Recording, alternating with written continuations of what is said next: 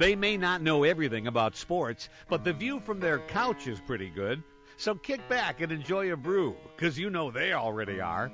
Here is Eric Dorsch. What Justin really meant to say was go blue. Russ Ivanek. Taking out of my logical mind for a minute. He's just fun to watch. And Justin Marcus. Just, just, just park the khaki elephant in the room. I don't. I, no. This is Armchair Sports Talk. And you know what? No cut. No cut this week. Because you know what? The Lions didn't do anything this week to deserve a cut. 24 to 9 loss to the Minnesota Vikings, a team that has talent. Not enough talent to keep you out of the end zone. It's just it's it's abysmal. Uh, Dalvin Cook breaks off a 70 yard run. That would have been the play, the little highlight to here, but I, am not wasting my time with it. Uh, this Detroit Lions team has a lot of problems. Uh, a week after trading Golden Tate, and uh, we're gonna dive right into it and try to figure out if we can see a light at the end of, other end of the tunnel. So, uh, bring in Justin Marcus. How you doing, buddy? I'm good, my friend. You sound heated today. Um, I'm a little upset. I'm a little. You know what? I, I'm carrying over the salt you had from last week. I'm just putting it in another direction. So this makes me so happy. Yeah, I know. You're you're loving it. It's like when I say "we" for Michigan State, and I don't mean to. So that was, that was uh, a highlight of my year so far. and uh, bring in Russ Ivanek, who he, he, might have some numbers to give me some positive outlook, but those would be probably very tough to find, Russ. Uh, yeah, I don't know if it's going to help your outlook at all. I've got numbers. They're not pretty. They're not pretty numbers, so that that does nothing for me. Um, like I said, Lions fall twenty four to nine to uh, Minnesota Vikings. I, I, you know, Stat Padford tried to show up for a little while there, but he didn't really pad any noticeable stats. 25 of 36 for 199, no TDs, no interceptions. Uh, Kirk Cousins on the other side. Kirk Cousins really didn't have to be that effective this past this past game. 18 to 22, 164, one TD, one interception. The honestly, guys, if we're looking for a bright spot, the only bright spot I can take out of this is we snapped the Thielen receiving yard streak. We were able to stop him from breaking that record. Calvin gets to still be at least a little bit part of it. That's the only bright side I can take out of this, Russ.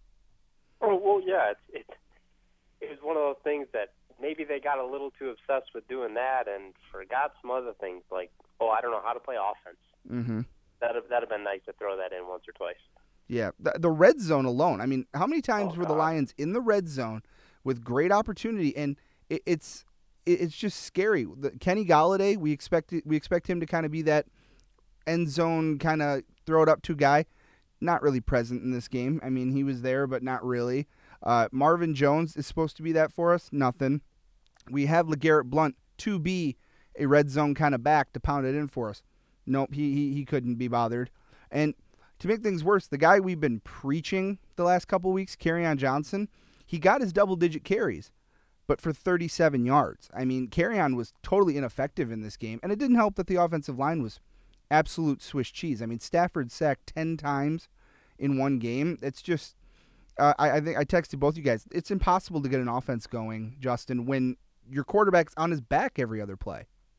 No, it, dude, it was, it was absolutely embarrassing. They they couldn't do anything. I think Kerryon's issue is a product of the O line as well. I I mean, you're not going to score. points. And this is what Patricia was harping on, but yeah, you can't score points if you're not going to try to play. Uh, it's just, it, dude, it was bad. Like I've seen them play bad football, but that has to be the worst in recent memory for them. I mean, I, I texted both you guys. It, it to me, it felt like the 0 and 16 team. It felt like one of those ones where you're looking at that scoreboard, and for the longest time, we're still in this game. We're a touchdown and an extra point away from this being a two point game. We're in it all the way up into the fourth quarter, and it's like one of those games where it's it's so close, but the team's doing so badly that you know it's never going to get any closer. It's it's just impossible to deal with. And honestly, I, I, wanted to think that the uh, departure of Golden Tate was going to be a little bit more of a not as much as we're making it out to be you know, he was an effective player for us, but I figured, you know what, we have enough young talent and guys that appear to be stepping up this year that maybe maybe Golden going away isn't the end all be all. But Russ, I mean, if you watch that game back, there were out of those ten sacks, there were probably seven of them that Stafford was looking around, and he, you know what he was looking for? Golden Tate, because they played together so well that Tate knew, oh, Matt's in a little bit of trouble. Let me cut this back or come back to him, and he can just hit me real quick. And it's a little bit of a bailout, and he didn't have that for this game. No, he didn't, and and I think that is why we saw a, a lot of those sacks. Um, part of it is because T.J. Lang was out for part of the game, and, hmm and five of those sacks came when he was out of the game, and and most of them coming from the interior linemen getting to Stafford. So a little bit of cause and effect there. Uh, but yeah, there was very clearly a lot of times where Stafford could not find or could not see anyone that was open. I mean, they, they went four for 15 on third down. Yeah. That's that's really really bad, and I think that's really where we saw the absence of Tate. I mean, they they have a 40% conversion rate at third down this year now, hmm including that game. So four for 15 is especially bad and and out of sorts for this Lions team. You take away his best weapon there, you give an offensive line that holy cow! Not only are they continuing to deal with injuries, primarily the T.J. Lang, but just a complete ineffectiveness to really do anything.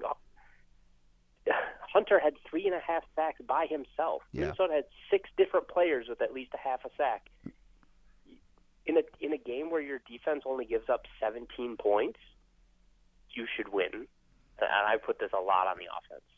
No, I mean it 100 percent is on the offense. But before, uh, before, because we uh, there's one part of the offense I want to discuss.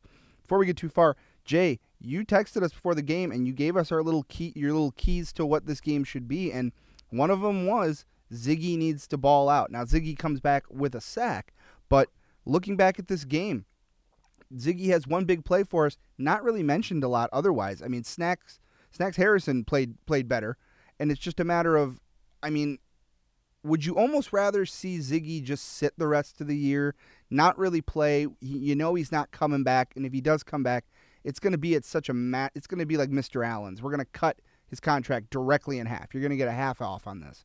So, I mean, are you are you kind of ready to say, all right, Ziggy, it was cool having you back. You got one sack, but we almost played better without you.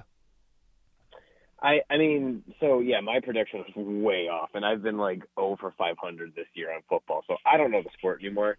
um, number two, I you know if we're talking about long term goals, I want them to lose every game by one point, and if we can do that with Ziggy in, I'm fine with that. I want I want us to lose. I don't I don't know if there's any redeeming quality to this year, and whether whoever uh, the replacement is for Ziggy, I'd much rather have him out there. I mean, he's getting paid, he's getting his money. He might as well go put in the work and and play football. But it's just I, don't know what to expect out of the team for the rest of the year. That's that's a problem looking forward. Yeah, no, that's fair. Um, I guess I, I don't want to move on without bringing it up though. But Russ, like for you, uh, are you one of those people that like you saw the success marginal that we all, that it was that we were able to have without Ziggy? I mean, are you on the side of you know what we're paying him the money, let him go out there, see what he can do, or you know we had some success when you were sitting on the sideline, kind of like Le'Veon Bell, just sit. We don't really care. Well, you're, you're not going to be here again after this year anyway. Just take your money and get out of here. I, I don't know that it's a foregone conclusion that he is gone necessarily, and that's and that's why I think put him out there, play him often. Um, I'm not all that confident in the defensive end depth on the Lions, anyways. Mhm. So it's not like they can really afford to try and field a competitive team without him. But throw him out there, see what he does. If he gets hurt again, then you're all the more certain that it's the right choice to walk away. Um, but maybe he shows you something. Maybe he shows he can be healthy, and it gives you more data for the future. I mean, if this if this front office has shown us anything with these last two trades, it's that they're gearing up for next year. So let's do whatever puts us, the Lions in the best position for next year. Yeah, absolutely. Um, fair to say though that Ziggy more or less is a flash player. I mean, we've seen flashes of greatness out of him, but then he drops off again. He's never been that guy that can consistently play, if he could even play 16 games and just be a consistent guy. Not that I'm I'm not looking for you know. I, I I know we're not getting the next Warren Sapp or the next you know Indomitian out of this guy, but at least you're gonna. I want someone who I can at least feel consistently knowing if you try to run the ball to the left side, you got a good chance of being stopped because Ziggy's there. No, I, I think you're right that he's more of a flash player. I mean, it. I don't mean that like he should only play ten snaps a game, but Yeah. he's definitely a guy as part of a rotation. Keep him fresh, keep him going. He's he's very athletic, so take advantage of that by keeping him fresh and pushing him off the edge in the right situation. I, I think the multiple fronts that this Lions D uses can fit that very well. That you don't need him in there every play, and that can help him be more effective when he is in there. Yeah. Okay. Well, uh, last question, then we're gonna move on. Uh, Jay, you're you're more cynical than the rest of us when it comes to this stuff. so I figured this is the best way to ask: Does the potential for flash out of Ziggy outweigh the potential for last lack of consistency from Ziggy?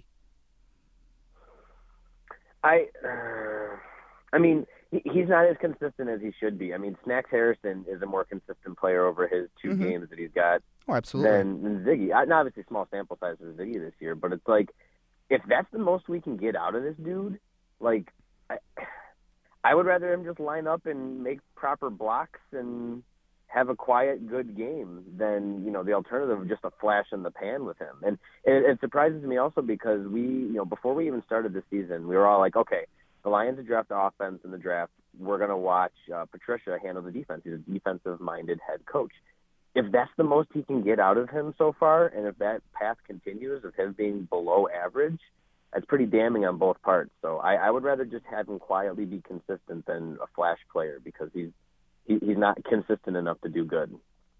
Okay. And, and honestly, uh, my two cents here would be knowing the kind of mindset that Quinn and Patricia come from of you perform or you're not here any longer. Something tells me that it's already a pre predetermined thing, kind of the way it was with Tate, with them trading Tate, even though Tate didn't believe he was going anywhere. I think that they've already made up their mind. Ziggy's not coming back here next year unless he takes like a, the biggest pay cut you could imagine. So I think they're just like, you know what, we're paying you this money, you're healthy, get out there. I mean, if you come up with 10 sacks to end the year, that's just bonus for us. But I, I think it's almost a predetermined thing that Ziggy's probably gone at the end of this year.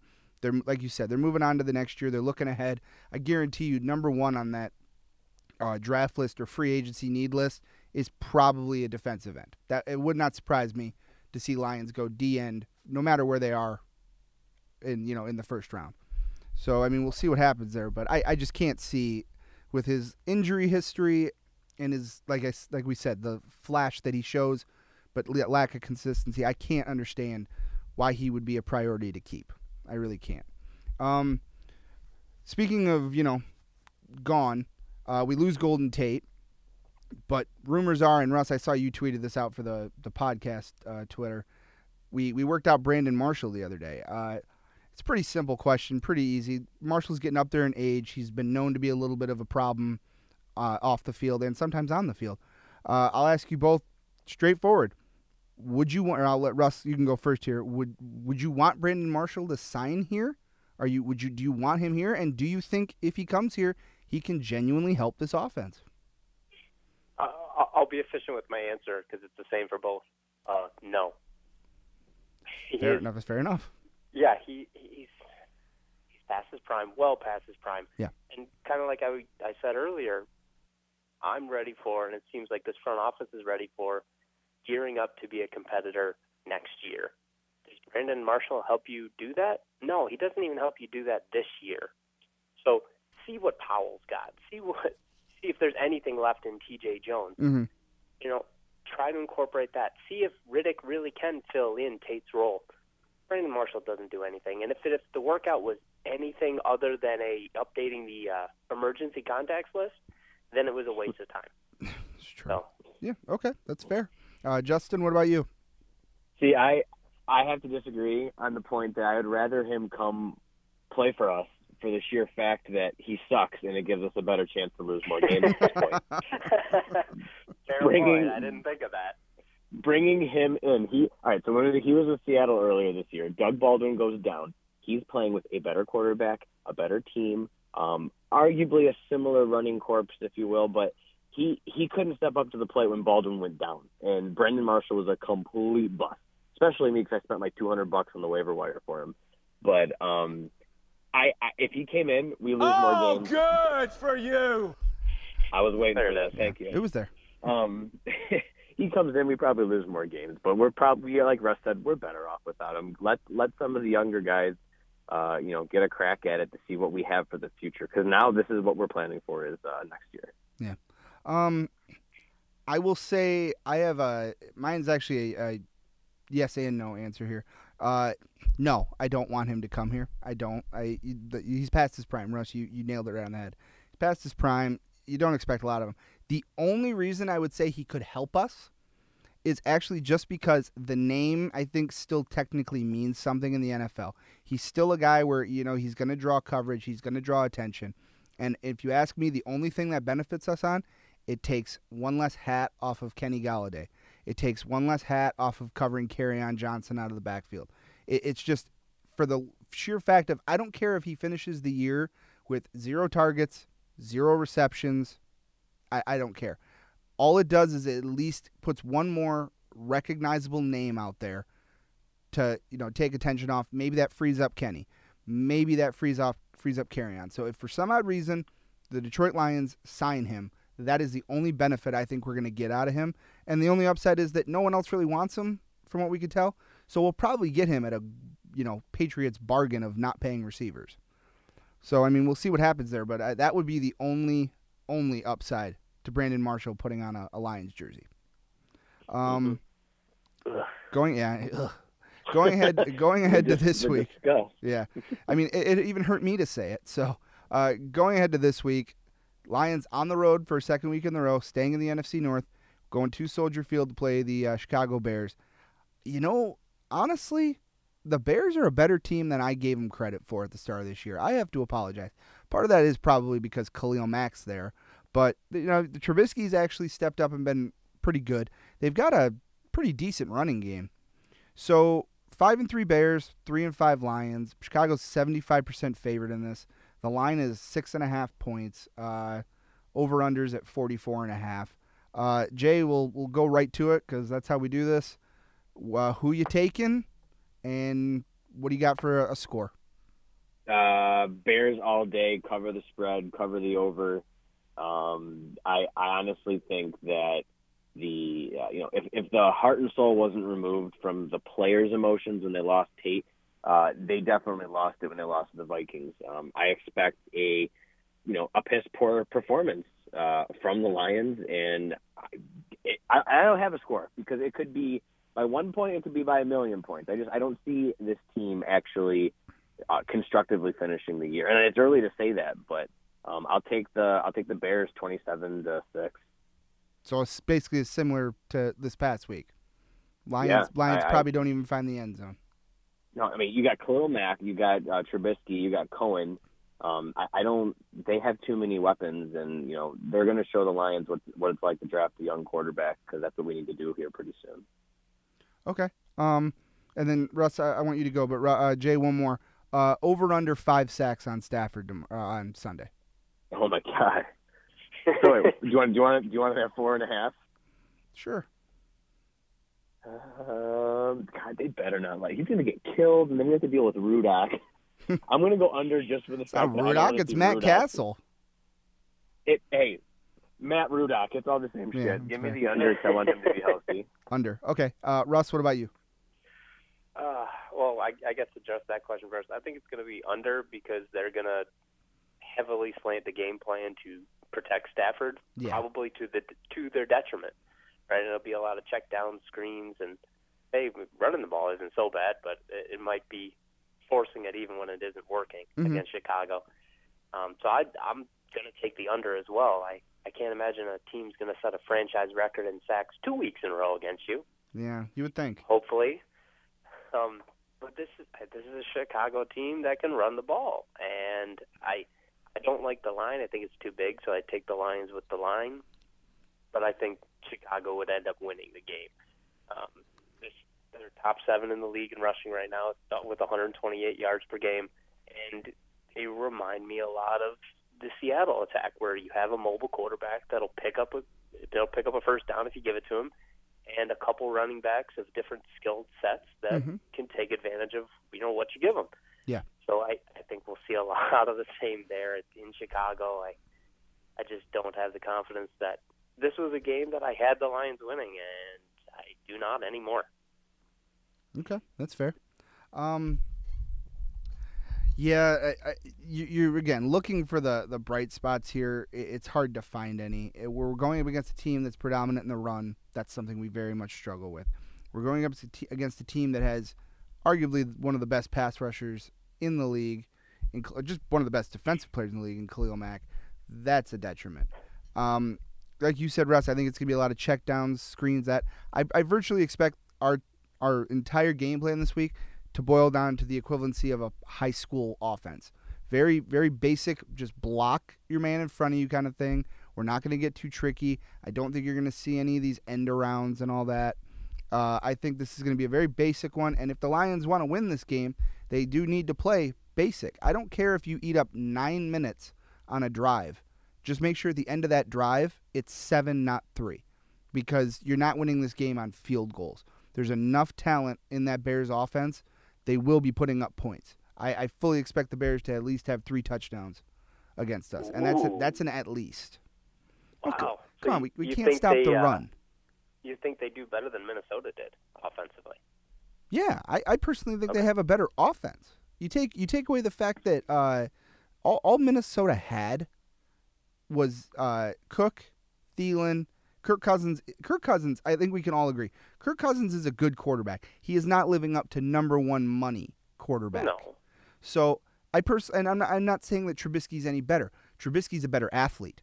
Trubisky, same with Russell Wilson. He, he can put the ball under his arm and he can take off, and he, you have to you have to give him, you know, you have to give him that attention, no matter what. Like you know, you're playing Peyton Manning, you're playing Tom Brady. Yeah, they could scramble here and there, but they're they're not gonna you know beat you on a 45 yard scramble. Which, correct me if I'm wrong, Trubisky ran like a 50 yard run on us last year. He broke on one. He broke a couple times on us.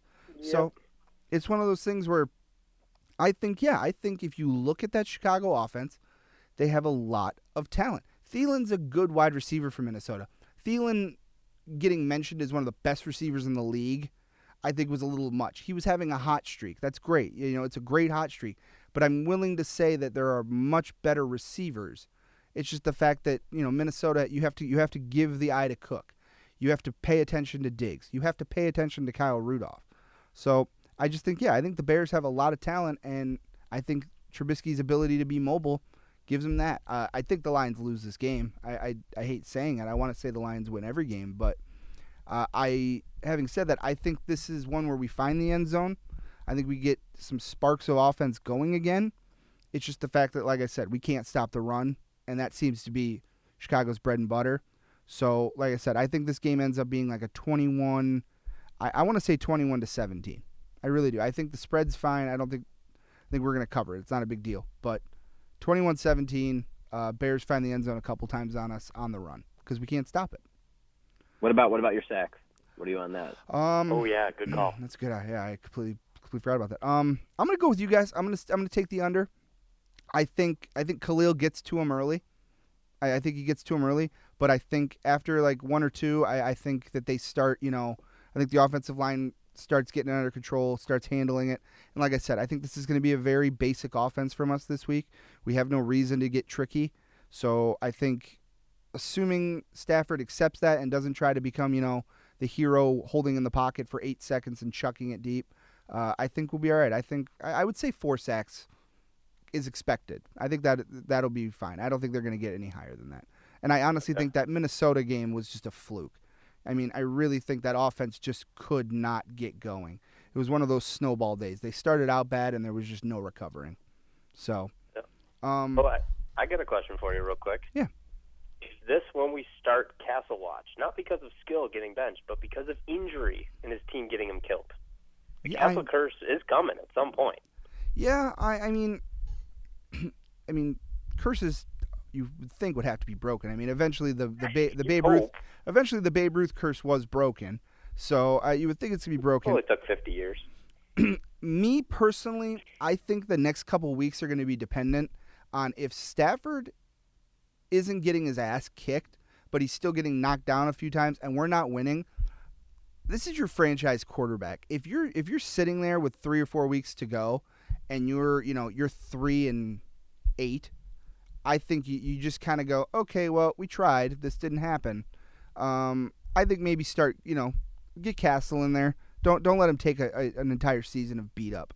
But I, I don't think injury wise. I think literally I think last week was a fluke. I don't think you're going to see that Okay. again because going into it we only let it, we only given up 13. We literally almost gave up as many sacks to Minnesota as we have all year.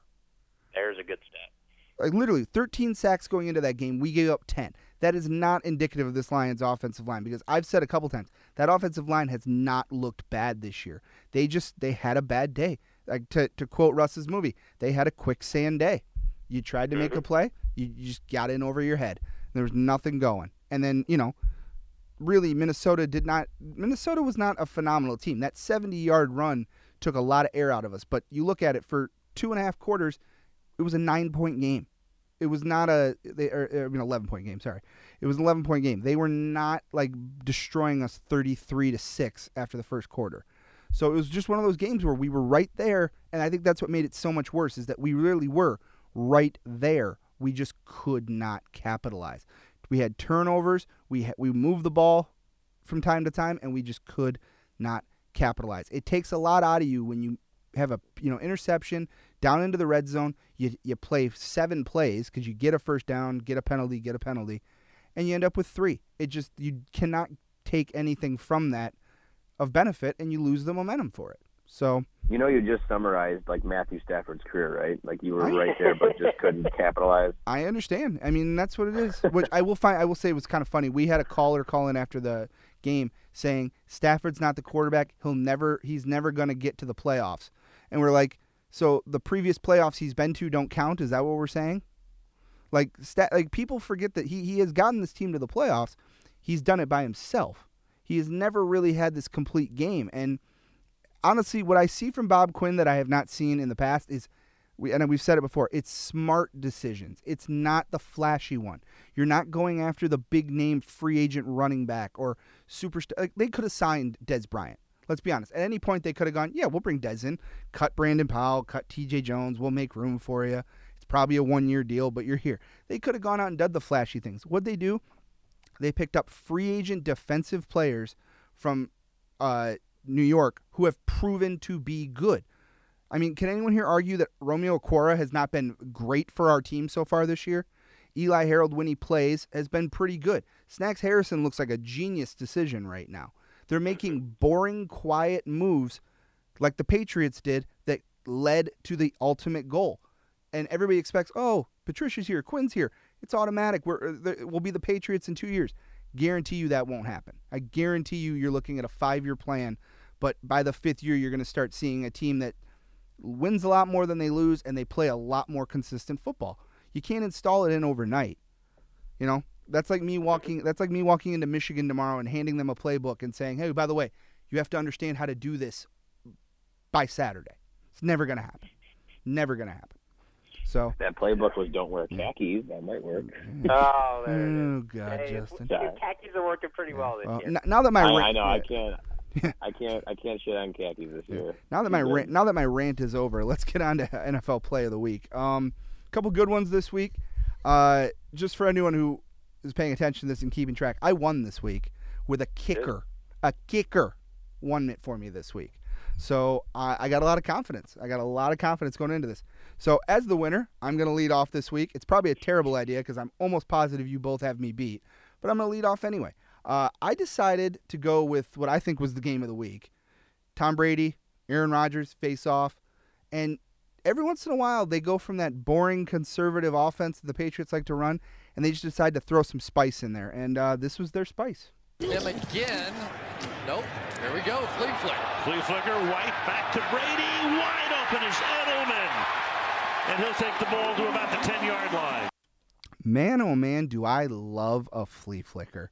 As a as a former quarterback, we didn't ever run it. We ne- we practiced it once in practice, and if the receiver didn't catch it or if the running back didn't make the pitch, we never even touched it again. But oh boy, when it's executed, it's just the coolest play on earth. So uh, I I had to go with a Brady flea flicker. It was it was fun to watch. It wasn't a scoring play. Little weird to not have it be a scoring play, but you know what? It was just such a cool play, so much fun that uh, I I couldn't pass on it. I just like it too much. So. Uh, for everyone that's listening, that's Tom Brady flea flicker. That's where you want to vote. It'll be it'll be right in there. You have two other options, but I'm telling you, this is the option. So, um, speaking of option, uh, Justin went with a uh, double option, double reverse, and it's just it, this one to me was the coolest play of the three. I, I watched it, and with all the running and evading he had to do, this was a pretty cool play. So, uh, Jay, here's your play, and then you can uh, give us your thoughts. Off the fake to McCaffrey. Moore pitches it back to Samuel. Newton leading the way. for Curtis Samuel. Cuts it back inside. Samuel still on his feet inside the five to the end zone. Touchdown. What a play. What a play indeed, Jay. What a play. The only the only thing that would make this play better is if there was like some soft jazz in the background and I had this sexy voice telling me about what just happened. Dude, that seriously, he probably went 60 yards in any direction on the field on that. And the fact that there wasn't a single holding or chop block or anything of that nature, uh, it, was, it was just it was beautiful. It, every time you see something like that, it's getting called back because there's a play back on the line or there's a flag back on the line. So um, I'm more happy that it wasn't penalized than anything, and I just want someone to do it in a deep, sexy voice because it was awesome. Oh yeah, yeah, I could see it. That would be very appealing. Yeah, absolutely. um, then there was Russ, who Russ went safe, went cons- no, he went good. Uh, Julio Jones, for uh, uh, am I correct when I heard this first receiving touchdown of the year for this guy? Correct. Very, very sadly correct. Holy cow! Why is that sad, Russ? Do you want to maybe tell us why that's sad? I, I do not own him in any fantasy leagues. It's sad because I'm a fan of good football, and he has not been playing it. Oh, good for you. The honorable but I thing. don't have him. But you did the honorable thing, and you still mentioned fantasy football. That's how you're gonna get your punishment. You are. Okay. All right. So here's Russ's play, and then Russ, you can uh, give us the explanation. Ridley's had a nice day, six for 71 and a touchdown. Third down and two. They'll fake the run. They'll get into Jones looking to set up the block. There goes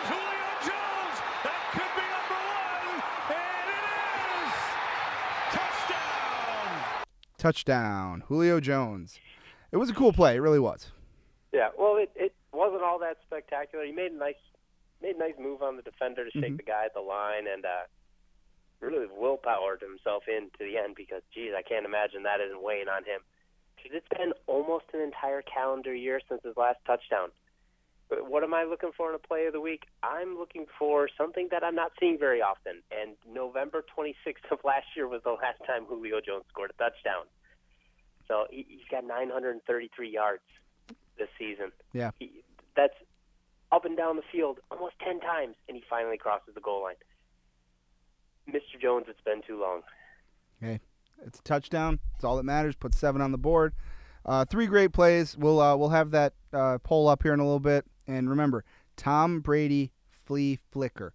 It's it's what you're looking for. It, it's just, it brings everything into it. They pretended to run the ball, then they threw the ball. So um, moving this guy on. wins two out of three, and all of a sudden, here Yeah, we all go. All of a sudden, all of a sudden. Um, moving on because I know I'm looking at this clock and this clock's just tick, tick, ticking away. And I know we're going to lose the short bald one here in a few minutes. So we got to talk about the team he cares for most. Michigan State 24, Maryland Terrapins 3. Justin, you guys couldn't throw the ball to save your lives, but oh boy, where the hell did Connor Heyward come from? Uh, wherever he came from, he's quickly going back because that was a a brief moment of running the football. um, I give mean, him an oppor- I give you an opportunity to just overflow with the joy, and you go right to the skepticism. That a boy, I love it. Yeah, no, they okay. So they beat Maryland. Great, they should have. They Yeah. should have beaten a lot of teams this year. Um, neither team could throw the ball for great yardage, so that really hurt us big time. Um, it was the second highest total of run attempts on the year for Sparty. Uh, we only threw the ball 22 times, so that game plan was cute for Maryland, and I'm glad that we won that game. Um, we need to win any game that we can to salvage the year. Mhm. Uh, but that, but quickly transitioning into Ohio State, that game plan's not going to work against OSU. Um, they they need to flip it, and Lewerke needs to throw the ball at least 30 plus times um, if they want to ball with uh, Ohio State. So I was happy about the Maryland win, but um, it is brief brief happiness because they have to change their whole game plan going into uh, OSU this weekend. And that was gonna be my second question to you though was, excuse me, um, Brian Lewerke 11 to 20 for 87. Rocky Lombardi only tried to throw the ball twice. I, I guess what I want to know is going into this, Lewerke's not playing good football. He's he's clearly still injured, but all year he's just not been the quarterback you guys needed. Rocky had a good showing against Purdue. Obviously, didn't get a lot of opportunity against Maryland.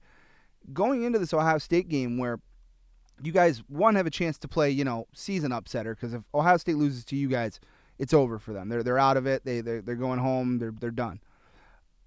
When you're looking at this, this could be a big win for you guys, and it's also obviously Russ a game that we're watching very closely because it means a lot to us as U of M fans. are you are you wanting them to stick with Lewerke for the experience, or do you say, you know what, Rocky Lombardi had a hot game against Purdue. He appears to be the healthier of the two. He's proven he can make plays. Where where are you going with that? I'd rather have Lewerke any day of the week just because he can run the ball. Um, he's proven a couple times he's effective with doing that.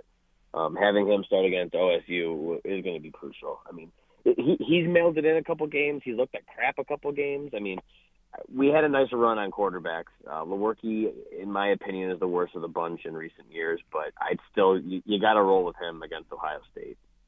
Worse than uh, Andrew Maxwell? Okay, so you brought back that. can I ask though? say his name. Yeah, can I ask? Yeah, he he who shall not be named. Speaking of that, we're going to talk about Draco Malfoy again real fast. Um, Rocky Lombardi, eh, are- do you not like him because I compared him to Tebow? Is that what it is? Did I did I put a stain on him? oh, you put a bad taste in my mouth, my friend. Yeah, that happens. Um, Russ, I, I obviously th- there's another game we care a lot more about, but I, I got to ask for this one. Sparty's kind of turned it around the last couple weeks. They've actually shown a semblance of an ability to play football. Obviously, this is Maryland, so and I mean Maryland's a five and four team, so it's not like they're terrible, but you know Maryland's usually considered a second tier football team in the Big Ten. Uh, we're we're, going to preview this game, but would you say that uh, Ohio State playing poorly against Nebraska, barely getting it through. Would you say Sparty's kind of running on the hot hand here going into this matchup? It, it seems like they have a little more momentum going because they're exceeding expectations more than Ohio State is even trying to live up to their expectations. Mm-hmm. It's uh, yeah, it's it's not a great time to be a Buckeye right now. They sure they're still winning, but this is a Michigan State team that has proven in the past. I mean, you look look at Penn State this year. They can take down the big dog if if it's just one game, and and I uh, wouldn't be looking past that game if I was Urban Meyer because they uh, they'll give them everything they got. It's uh it's really going to come down to effective quarterback play or not. If if Lewerke can keep it going, then they're going to have a shot. If not, um, well, it might be best to just look at the week after. Yeah, that's fair. All right, well, let's get into it because it is, for right now, it's the biggest game of the week because, you know, Michigan doesn't really play. Michigan plays Rutgers, so we're not really looking too far into that one. But Ohio State, Michigan State, Big Ten matchup has a lot of implications. Russ, since it's Jay's team, we're going to let you go first, since I know Jay's going to have the uh, more heated opinion. Uh, OSU's a 60% favorite. There is no actually over under right now, but the, the spread's wow. at three and a half. Okay. So field goal, field goal is the is the spread pretty much. We'll say that. Uh, where are you going with this? This is an Ohio State team that does not look fantastic. In theory, they have the talent, but they don't look like they have the execution. On the other side, Michigan State's banged up, but you know what? They're they're kind of they're willing their way through this. They're taking whoever's available and making sure they make plays. Uh, I guess who at the uh, end of this one, who's out coming out on top? Remind me again where the game's at. Uh, East Lansing. In East Lansing. In Ooh, East that Lansing. complicates things a little bit. Yep, it's a noon game in East Lansing. Ooh, Uh, that's that's tough. So I I want to pick State for the second week in a row, uh, just because I enjoy whenever Ohio State loses. Um, but every time that I try and pick Michigan State and, and pump them up, except for last week, they've uh, they've kind of let them down. Uh, I, I will say thank you, Michigan State, for beating Maryland. Anytime Maryland loses, that brings me more joy than almost anything. So thank you. Um, but I'm, You're welcome. I guess, yeah, I guess when it really gets down to it, I'm gonna have to go with Ohio State. They are still eight and one. They, as, as much as they haven't been living up to expectations, they are still getting W's, and it'll probably be ugly. It'll probably be close. That three point spread sounds really good, um, but I'll, I think I'll take Ohio State. Probably probably end up being like a uh, 24-20 type of game. Okay, that's fine. Um, Jay, let, let's have it. So Ne- Nebraska only they ran the ball 49 times against Ohio State, and they only averaged 3.8 yards per carry. And I would consider Nebraska having a better running game than Michigan State. Mhm. Uh, that that's going to leave Michigan State very one-dimensional, and Ohio State's going to play very one-dimensional because of our run defense. Um, I've got Ohio State winning 21 to 17. Um, I I picked against Sparty every single week since Michigan, and I'm going to continue to do so. Okay, that's Something to be said for consistency. yeah. At least he knows what he's doing. Um, I'm not gonna waste time with this one. Uh, this game will have, I, I, and you guys are gonna laugh your way out of this one, but this game will have very, very, very little defense. I do not see a lot of defense in this one. Uh, Haskins is a is a passer. He's not like the normal quarterbacks at Ohio State from the past. He's not a super mobile guy. He's not going to make a lot of guys miss like J.T. Barrett and you know I'm going back here, but Troy Smith, you know those kind of guys. He's not that. He's a, he's a chucker of the football. Uh, you know, three thousand yards passing, thirty-two touchdowns tells you that. Lewerke, he's injured, but you know what? Like the guy's not. uh, You know, this season he's definitely not uh, unaccustomed to throwing the ball fifty plus times. I I think this game is going to be a sh- a shootout of sorts. Uh, I have it being uh, 27-21, uh, Ohio State but I think you're not going to see a lot of running of the football. You're going to see a lot of shotgun, a lot of wide receivers spread out, and this is just going to be, hey, I'm going to throw the ball. You're going to throw the ball. Whoever can do it better is going to come out on the on top at the end of this one. I don't see a lot of defense, and I don't see a lot of running. I'd be surprised if either team runs the ball more than 25 times. So that's where I'm going with it. 27-21 Ohio State. You guys are going to put up a great fight, and believe me, I'm I'm a hundred. We, asked uh, one of our producers here went to Michigan State. We everybody here's asking him if he's got spare uh, Sparty stuff so we can uh, wear it and represent Michigan State for one game. Because believe me, I want this to be a Spartan W so badly, and I really hope you can pull it off. I think if your defense can uh, can get to Dwayne Haskins, put some pressure on him, make him make some bad decisions, you guys definitely have a chance. I, I, you can't rule it out. A six and three team, Sparty has definitely turned it around in the last couple weeks. They definitely have, but uh, ultimately, I'm gonna have to say at the end, I think we're gonna, I think we're gonna have to see uh, uh, Buckeyes win this one. It's gonna be upsetting. Gonna be upsetting. So uh, moving on, and Jay, I know you're, you're you're limited on time, so if you got a duck, you got a duck. We totally understand. Uh, I'll we- let you know. We're good right now, man. we're good right now. That's good. Uh, Michigan football, Russ. How about them Wolverines? Listen, I'm not ashamed to say it now. I, am I'm going to fully say it. I have a huge ass man crush on Chase Winovich. He's just God. he is he is the epitome of Michigan football. Saturdays are for the boys. Revenge tour is on, and it's on full throttle because 42 to seven over a Penn State team that going into the season, I, I think we all expected a little bit more out of than uh, what they're doing this year. Trace McSorley does not look like he knows what he's doing right now. Granted, a little injury, but you know, five of 13. Which, by the way, I'd like to also point out, Russ, I'm stealing a stat here, so if I steal it from you, I totally apologize. Oh no, you go. I want to say since like week four, no uh, quarterback has completed more than 10 passes against us. I I have the actual details on that. It is Northwestern was the last was the last team to Okay. do more than ten. It was eight for Penn State, seven for Michigan State, seven for Wisconsin, and seven for Maryland. Okay. So, and then one- Northwestern had sixteen. So yeah, so I was off by one. Week five. Yeah. Maryland, Wisconsin, MSU, Penn State. No one has completed. I believe the highest one was, I think someone had nine against us. so But- Penn State had eight. Okay, so that would be the highest then. Yeah. So it, it's looking very comforting knowing we're going against these quarterbacks. And I, I'd be lying if I said I knew a single thing about Rutgers or Indiana's quarterbacks. But I, I'm going to put money says that we might be able to keep that trend going for at least two more weeks. Dwayne Haskins is a different story. But 42 to 7, another week where I swear, Shea Patterson is an amazing quarterback that we don't really know plays quarterback very much because 11 of 17, 144, threw two touchdowns. But you know what I like about Shea is he can run that offense that Harbaugh brought in because he can actually run the ball. When it was Wilton Speight, no one believed Wilton Speight was going to try to bust it out for 15 yards. Shea Patterson can do that. It's it's just one of those things where this defense is horrifying, and this offense is not as high flying as you would expect it to be. But you know what it is? It's effective and it's efficient. Oh, absolutely. It, it, this whole game kind of felt like the Wisconsin game to me. That it was drag it out, run it out, just just dominate and beat them for the first half, and not really run away with the score. But put it in the context, Michigan ran the ball 51 times. Penn State only had the ball on offense for 47 snaps. Like that, that is clock control and possession. And then the third and fourth quarters came around, and they just beat the lifeless corpse of Penn State over and over until they got up to 42 points. Um, even brought in the human victory cigar, Dylan McCaffrey, Mhm. to uh, kind of jump all over their grave. This is this is a dominant team. This is something we haven't seen in a while.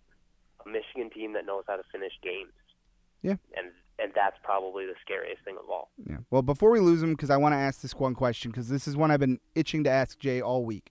Justin, you're an outsider in this perspective. You're not a U of M fan. You'll you'll give them their due when their due is there. As an outsider looking in, what, if any, like what what to you is Karan Higdon? He he he has to be a, a premier back to you looking in. I mean, this guy's got leading the league or leading the nation in consecutive hundred yard rushing games. Like Karan Higdon is a big time back, correct and fair to say? Sure. Sure, That's it. He's only going to give us sure. You're not going to give us anything on Karan Higdon. I um part part of my logic is flawed because of some of the matchups um, that you guys have had so far this year. Um, Penn State was believed to be something bigger. Wisconsin was believed to be something bigger. Same goes for my Spartans at the time. Uh, I'll give them credit. I, I, can- I can I can recognize talent and appreciate that you guys are killing it right now, and you'll be ten and one going into OSU. I just I need that validation. I need that Twitter blue check mark next to Michigan's name uh, when they play uh, a decent team. I, you've played decent teams, so maybe that's not the right phrasing, but give give me that you know verified account status against uh, someone in the playoffs, perhaps. Um, and then I think I'd be able to actually send that home. But Higdon's got talent. I just want to see it against a good team. I mean, Higdon literally had eight less rushing yards than Shea Patterson had passing yards in this game. Karan Higdon, if you look at it, has been a very large bulk of our offense. The guy is a top. I and I- I, I get so close sometimes to saying he's an elite level back because, but then you think it is true. You know, we do play some less than amazing teams this in the year, but we went against Notre Dame. We went against you guys. We went against Wisconsin. We're going against Ohio State. We played against Penn State. All teams that have good defenses. And guess what? Karan Higdon did was effective against all of them. To, obviously, mm-hmm. Ohio State is to you know to be determined. It's just one of those things where I, Karan Higdon to me feels like the epitome of the nation's view of Michigan. We like they're good, but they still haven't proven anything yet. It, it, it's like that until the end of the year, and even at the end of the year, you'll get that we haven't proved anything yet if we don't win at all. And obviously, winning at all is impossible because there's a juggernaut down in Alabama that honestly could put in their backups and probably win the national championship.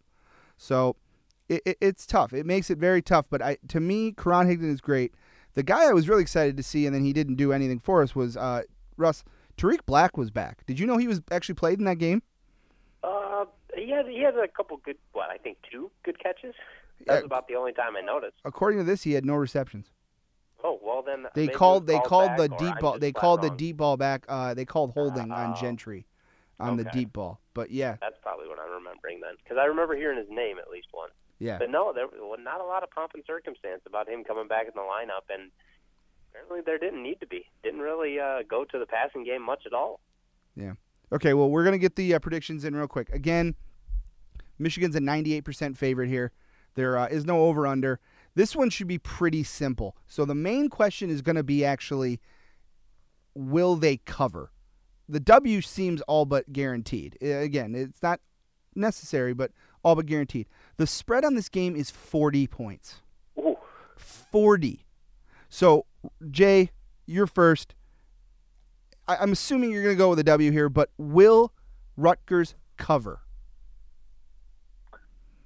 Um, I don't. I don't know. I mean, you guys are so have stuck in stuck to uh, a good run game, limiting Patterson and not letting him just chuck it all day long, really chewing up the clock. I, I mean, you'll get the W, but I don't know if there's going to be a cover just because you know I don't think there's any need to show anything flashy. You need to save it. Um, I would save everything you could for Ohio State, and then going into the Big Ten championship game, which should be less than hard, or uh, you know, not as hard as Ohio State. So no cover. Um, I think it's just going to be a very vanilla run the clock down once you grab the lead kind of game. Yeah. The only reason I'm, I'm skeptical to say against that is if you think about it, other than a lapse late in the game, we almost put up 40, we almost had 42 points on Penn State. We almost it was it was a 42 to nothing shutout. And then we had a little defensive lapse. So it just makes me wonder. I mean, a couple like last week, I remember seeing the line of the Clemson Louisville game was 38, and talking to a, a guy we all know, uh, Spencer Schroer. He guaranteed that that wouldn't happen. He guaranteed there's no way Clemson's outscoring Louisville by 38 points. The final of that game was 77 to 16. So, and I think we're just as good of Clemson as Clemson, if not better. And I want to guess that Louisville is better than Rutgers. So I, am very skeptical to say that this doesn't end up being like a 50 to nothing game. I really am. But uh, that's just me. Russ, where are you at with this? So uh, th- there's only been two games so far this season that Michigan has beat their opponent by more than 40 points. So it's SMU and Nebraska. Uh, but that being said, Rutgers has only scored 138 points this season. Last in the Big Ten, 15 points a game. Uh, it's probably time that Michigan gets their first shutout of the year. And if they do, I have a hard time believing they don't also put up 40 points, even if it's the third string quarterback in there doing it. So I'm I'm going to take it a little optimistically, um, but this is this is a terrifically bad Rutgers offense. So if you, if you're going to talk about hanging 40, yeah, it's probably going to happen. Yeah, I mean, it's tough to not go against. Obviously, I think uh, W across the board. I don't think anyone's really going to argue that. I think we're pretty much set for that. Um, last thing we got to talk about, and I, I, feel like going into this year, I thought we were going to be talking about this a lot more, but we're really not for obvious reasons. Uh, Jay, you were at the game Saturday night. This Red Wings hockey team, only one of us to actually see them in person this year. Uh, is it as bad live as it is watching them on TV? Dude, so my buddy, Tony, you guys know Tony. Oh, Tony and I Tony. were sitting up Yep. in the bleachers. We we were laughing because some of the things that they continually think are good are terribly bad. The the whole- like Nyquist two assists were from blind passes from behind his back, and whether he's below the crease or he's at center ice, that is the only way we know how to effectively pass is to close our eyes, tuck our sticks in between our legs, and see where the puck goes. They they do this blind passing shit, and it drives me up a wall. Like we don't know how to have like a system of passing. We just go, oh, uh, this is going in this area. Hopefully, someone's skating over there. That is our ideology of passing the puck. And we were just laughing because every time we would do it, it'd be a turnover, and we'd get you know more goals scored against us. Yeah, it's it's tough. Um, I, Can I, can I God, list off one more issue too? One more thing. absolutely go for it. All right. The other thing is, and this has been driving me wild for years. We have no entry into the offensive zone whatsoever. We do this dump and chase where it actually turns into dump and don't get the puck. Um, or one of our wingers will take it up against the boards, try to go wide, and they'll get pinched, and we'll lose possession. And that, that's indicative of how we're not shooting the puck. We have no entry. Like we're going to play Vancouver tonight. Watch them against that defense. That defense is average, but every other entry is a loss of possession. And every time you don't have the puck, you're not scoring any goals. And I know it's very cliche, but they have zero entry, and it's like the biggest crutch of their lives, and they don't know how to to get off of it and actually start playing hockey. So just just keep an eye out for that tonight. Yeah, the boat I would like to say is there were two people on that ice that I, I think had to have just turned you on.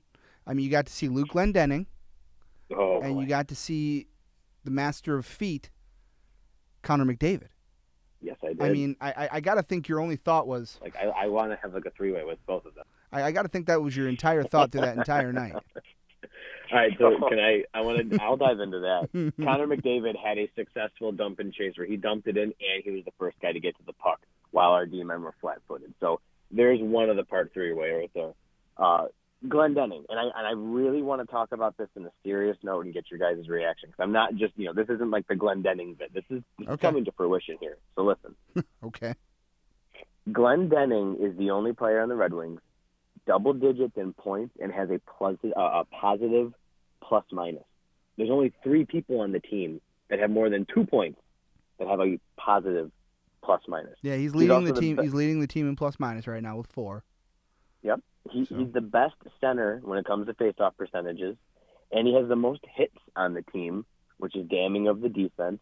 And he leads the team in defensive zone starts over any other D man. So we're relying on him when we're dropping the puck on the faceoff in the defensive side. he is consistently on the ice, but higher than any other defensive player or offensive player. The dude, he, he legitimately flat out grinds for our team, and he's earning every penny that he makes. And he's a positive plus minus dude. He's got, I think, he's like fifth or sixth on the team in points for the year. He's killing it on the faceoffs. I, I can't find another more well-rounded player on that team. And I don't know if that's damning of the team, but I'll take it because Glendening is being the man right now for this team. Okay. Um, my, my one question to you, because I, I, I honestly, I swear, I was not setting anything else up after. I was listening to what you were saying. I just want to make sure I didn't hear you incorrectly. uh, you said there's another. He's one of only two forwards, or one of two players with multiple points to have a, a positive plus minus. I think I think there were like two or three people that have more than two points on the year that also comes with a positive plus minus. There's only, There's uh, only one. according to what I'm seeing, there's only one. Uh, the only other guy on the team that, or there's two other guys, Luke Witkowski and uh, Ericsson, are the only other two that have positive plus minuses, but they all, they either have none or one point. The only other person, uh, Russ, can you tell me who it is? Trevor Daley. Trevor Daley, three points. He's got a plus two plus minus. Uh, Jay, you you know how I feel about this guy, but I will say yes. If you're looking at the stats right now, just playing on that, not uh, like if if someone blindly is coming in, Luke Glendening does look like the most well-rounded guy. Uh, one goal, five assists, six points. He's got a good plus minus. You know, penalty minutes, all that. He, he he does. He's playing solid. The problem is if you take if you take like 20 Luke Glendenings, this is still probably not a very good hockey team. It, it's it's one of those things like Dylan Larkin has 15 points. He's our points leader. He's got he's minus six on the plus minus. That's supposed to be the front of the franchise. That's supposed to be the future guy, and he, he looks average at best. So yeah, I'll give you the I'll give you that Luke looks like a very round, well-rounded player. But in saying that, I'm still going to pull the rug out from you, Justin. There is 0.000% chance that this guy has a C or an A on his jersey next year. I know you want it, but it's not happening. Well, it, it's actually funny because I already priced out getting a Luke Glendening sweater with a C on ah. it, and, it, and it's under it's under a bill, so it's not too bad. And I'm probably gonna have to buy it. Like, Yeah. give me two more weeks, I will have that jersey in my possession. You might have to do that. Uh, Russ, I, I, I gave my opinion. You, you can go ahead and if you want to go against me, go for it. But I think you'll probably agree with me. Oh, I'll, I'll lead with this. Much like Luke Glendening, I do not give two shits about plus minus.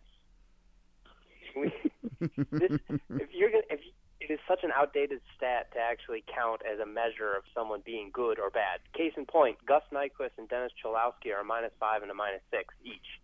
Um, they both have five and six power play points each, which don't get counted for plus minus at all. Yeah. So how can you how can you say it's a measure of a good player when we have a whole subset of their their production? You know, one of the only thing times that the Wings can score do have a, a top ten power play conversion rate right now. By the way, Yeah. um, and you're just going to completely throw it out, right? So Luke Glendening has the advantage that all of his scoring opportunities are coming at even strength because he's not good enough to get at any favorable scoring opportunities. So that plus minus will still come down anyways. That's fine. Um, I will say to toot his horn a little bit, he is getting terrible usage in, in that he is getting a ton of defensive zone starts. He was put out there against Connor McDavid a lot, which uh, is an endorsement from the coach, but hey, Connor McDavid's still Connor McDavid. It's going to take a lot more than Luke Glendening. Um, that would have been what I would have led with, trying to trump him up a little bit. But he, uh, geez, get out of here with that plus minus. Um, he, he's also got a 44.7 shot share. So he, the goals are going to come because all of the shots already are. That This is it's uh man I got I got so off track and and bagging plus minus. I got distracted. What do we want to talk about here? Oh, no, no, I- I-? I'm I'm flipping through this. I, I got Yeah. something. I got something, and Yeah. I, Jay, here we go. You, you love you love the game of golf with me, so I'm gonna tee it up for you. You got a chance for a 350 yard drive of Oh. rant. I expect this to be the biggest rant of your life. You ready? Guess who has the worst plus minus on this team, by by a large margin? Well, there's no way to bring back Sean Avery, but Ready? because I know um, how much you love this guy. I know how much you love him, and you want him to be here and be an effective player for this team. Oh, yeah. No, if you- Anthony you you- Mantha with a negative 13 plus minus. Ladies and gentlemen, I give you 60 seconds of Justin's opinion of Anthony Mantha. No, his his ass ain't worth seconds of any kinds of salts. I don't care if it's table salts, bath salts, sea salts. It doesn't even flipping matter. He's a joke. Kosher salt? Holland, Holland had every right calling him out and calling him a passing. I watched his dumb ass try to skate, and he didn't move his damn feet. And you can ask you can ask Tony. We sat there with our jaws in our beers because he his entry was don't move your feet. And it's like you, you Mm, no, no, he is not worth a single second of anything. Not at all. Nope. I'm not doing it. Oh God, no! I, there's no better way, guys. We can't get any better than that. Like we, we- I, I could try all day and it wouldn't happen. So um, that that right there, though, to me, correct me if I'm wrong. That rant right there, you could have taken Anthony Mantha out of and just replaced the Detroit Red Wings, and I, I don't. Th- I think it would have made just as much sense. It, this is a bad team. I didn't want to be on it with you guys when we started this year, and unfortunately, I am now. This is the lose for Hughes. It, it, it's over. This is a bad team. I, I asked uh, buddy Sean Belegian, and I'll ask you too real quick. Odds are we win 20 games this year. Would you would you actually take the over or the under? Under. Under. Ooh, under. Oh, I. Uh, I guess I'll take the over because this division sucks. Wings aren't even the bottom team in the Atlantic right now. Yeah. They'll sneak above it. Florida Okay. still sucks. Okay. Uh, that's going to do it for us here on Armchair Sports Talk. Another great show. Had a blast with you guys. Uh, Justin Marcus, we really appreciate you taking the time. Yeah, anytime, my friend. Yeah, absolutely, buddy. Uh, Russ Ivanek, I'm sorry I stole a couple stats. I figure it's payback for the best of topics you did to me. But uh, we appreciate you doing this, buddy. It's always a good time. Oh yeah, it's a, it's a great time, and no apology needed, man. The more stats, the better. Bring them on. I got plenty. Absolutely. Stats for days. And uh, as I always say, until they find someone better, I'm your host, Eric Dorsch. That's one small step for us, one giant leap back in Detroit sports broadcasting. What you just said is one of the most insanely idiotic things I have ever heard. At no point in your rambling, incoherent response were you even close to anything that could be considered a rational thought. Everyone in this room is now dumber for having listened to it. May God have mercy on your soul.